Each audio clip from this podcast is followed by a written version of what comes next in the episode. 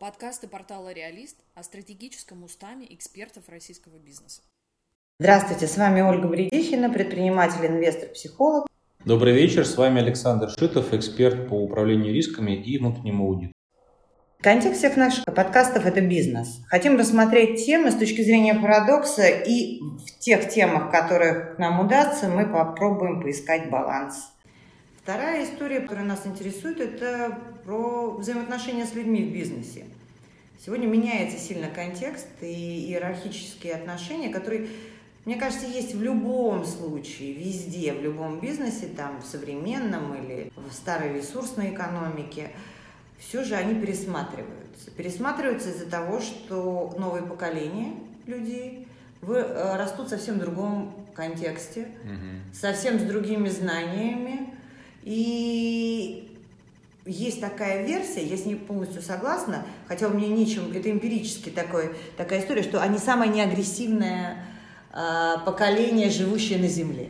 Ну, вот те, которые сейчас 25 лет, которым, да, по причине того, что у них было, у них войн не было на их территориях никогда. Это первое поколение, ну, первое было послевоенное, второе поколение, которые, которые вообще не общались с участниками событий, многие в своей жизни с военными действиями. И тогда мы говорим о том, что сегодняшние вот эти истории про коллективное управление, которые очень актуальны, да, и никто не понимает, как это делать. Ну, как бы понимают, но все равно жили в сообществах, даже в древних временах мы как-то там всей деревни эту еду добывали, но все, но все же у нас есть какой-то опыт, да, мы понимаем, что мы только в коллективе можем выжить. И все же этого становится все больше и больше, и там появляются новые какие-то навыки. Вот мне кажется, там огромное количество сложностей для достижения вот этого коллективного, коллективных этих идей. А особенно, мне кажется, вот достигли, а как реализовывать-то их? Ну, безусловно, это так. А, то, о чем ты говоришь, это постепенный переход от жестко иерархичных структур управления бизнесом к распределенным структурам. Да, так же, как есть сейчас понятие распределенная экономика, да, это всякие разные каршеринги и прочие подобные вещи. Также и управление бизнесом, оно постепенно переходит от жестко иерархичных вертикальных структур в сторону э, управления бизнесом как э, управление э, проектом, да, управление совместное, что ли, управление. Да, тогда, когда, когда есть группа людей и решение по проектам и прочим вещам принимается коллегиально. Это явно видно как переход от экономики ресурсной да, в которой существуют компании, особенно это касается госкорпораций российских, да, где жесткая иерархия, где все решения принимает один человек, а, что ча- часто является узким, узким горлышком, а, к компаниям современной экономики, которые, в которых отсутствует жесткая иерархия управления, в которых есть а, разные команды, которые развивают разные продукты, Наверное, классический пример подобного управления – это IT-компании, в которых есть огромное количество разных э, проектов, разных бизнесов, сидящих под одной крышей э, одной, одной, одной компании. И в этих компаниях решения принимаются коллегиально. Да, и чем сложнее решение, тем больше людей участвует в принятии этого, решения. Безусловно, у подобного подхода есть как плюсы, так и минусы. Наверное, плюсами является то, что решения принимаются более взвешенно, потому что чем больше мнений а, участвуют в процессе выбора решения, тем более взвешенным это решение является. Да, это, наверное, плюс, и это позволяет, э, используя модное слово agile, а, принимать, как бы двигаться быстрее. Я боялась его произнести.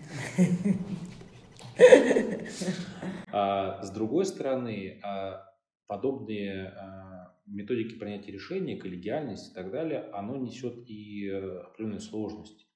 Одна из сложностей – это отсутствие четкого, зачастую, э, четкого ответственного за принятие решения. Да, есть понятие как коллегиальная безответственность.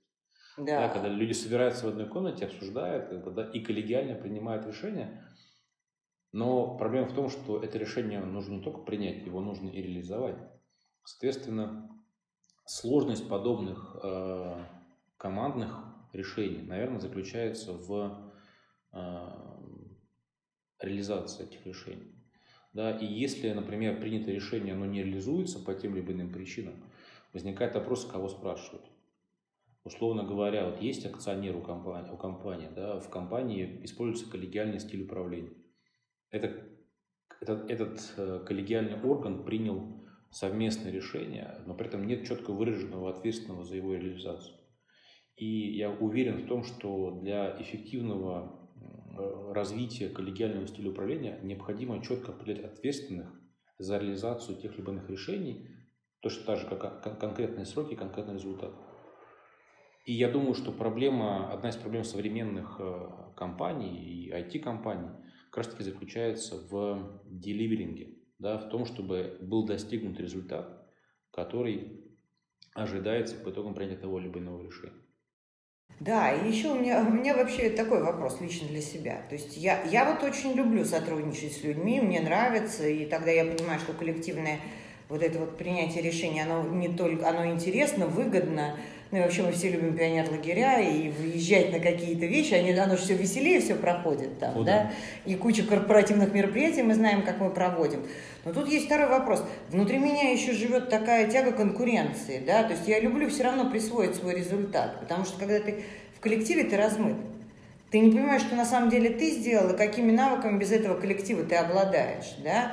То есть получается какая-то такая тотальная круговая порука, потому что а, а куда девать конкуренцию? Вот мы сейчас все приняли решение, и я, допустим, была не согласна при принятии этих решений, а завтра мы пошли, мы все дружно должны его выполнять.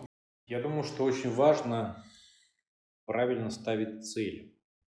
Да, то есть ведь для э, того, чтобы правильно поставить цель, акционеру компании, например, э, нужно понимать, кто из его команды на что способен. И ведь, возможно, конкуренция позитивная. Например, мы говорим про то, что компания хочет создать новый продукт. Ведь для формирования этого продукта или услуги новой а, можно запустить одновременно две или три команды. Тем самым можно создать здоровую конкуренцию, и на выходе работы этих двух или трех команд можно получить э, три решения да, или три продукта, и, например, запустить их одновременно три, если они все будут экономически обоснованы и заслуживать внимания рынка, либо сделать микс. Да, то есть... А внутри группы конкуренция, то есть, ну хорошо, гру... то есть мы все связываемся с тем, что мы в группе, ну просто, ну обычные человеческие чувства, мы же их испытываем, да, то есть группа с группой, ну, я, это я понимаю, два там продукта, два прототипа, да, они да. разрабатывают, там прототипы между собой конкурируют. То есть в этом. А внутри людей, куда им девать свою конкуренцию, получается? Куда они помещают это все?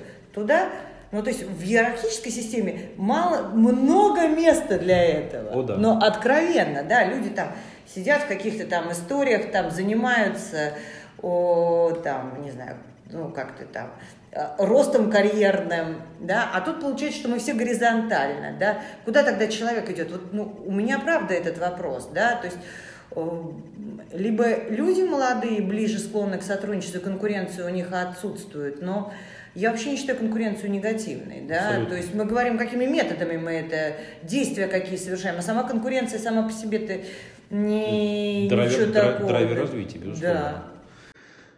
А, я думаю, что конкуренция внутри ком- команды конкретной, она, безусловно, была, есть и будет.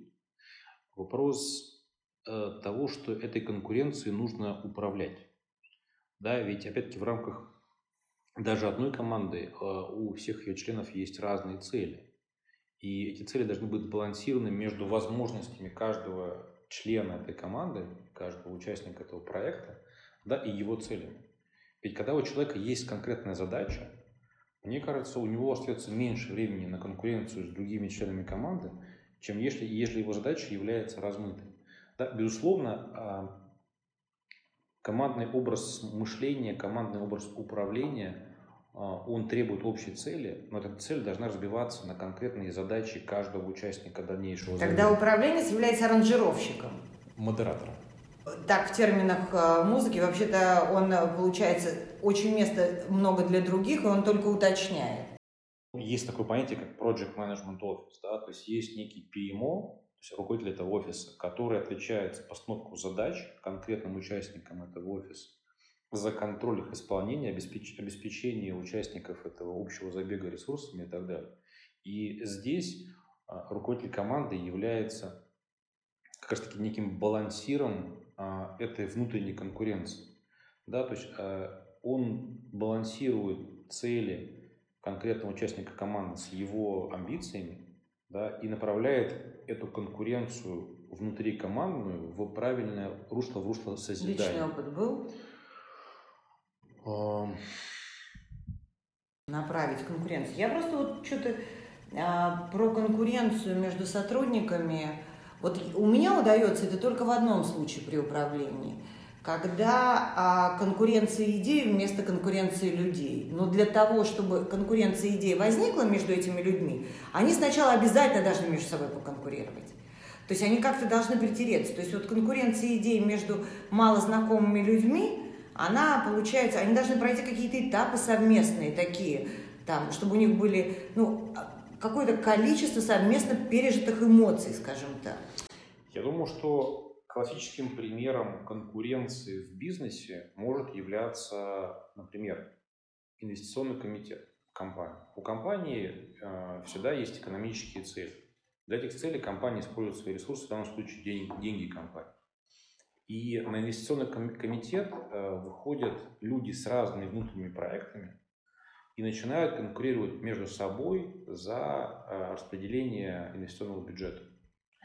И, соответственно, здесь конкуренция, она как раз-таки позитивная, да, то есть она направлена на, на, на созидание. И э, мерилом эффективности э, разных проектов, выносимых на инвестком, является возвратные инвестиции вложенные. Да, естественно, люди конкурируют между собой за э, подготовку такого проекта, который будет нести для компании максимальный возврат на вложенные деньги. Ну, это идеи. То есть они подготовку идеи, там, максимального ее прояснения и всяких таких вещей получается. Абсолютно верно. И тогда получается, что взаимоотношения перестраиваются в горизонтальные, но все наши чувства в виде конкуренции, сотрудничества, то, что было раньше, они никуда не деваются, просто создаются новые условия для их реализации. Да? И человек, который управляет всем этим, должен создавать некое переходное пространство, в котором этому всему будет место. Более того, я бы добавил, что умение направить энергию людей внутри команды работающих в правильное русло – это определенный скилл, которому нужно учиться все больше и больше. Ведь э, эффективность управленца не только в возможности э, сильно стукнуть кулаком по столу и сказать, что все побежали его умение... Хотя иногда надо. Безусловно. А, его умение как раз-таки найти правильные ресурсы для решения общей задачи, правильно их распределить, создать здоровую конкуренцию в этой команде да, и достичь, собственно говоря, цели, которая ставится перед его командой.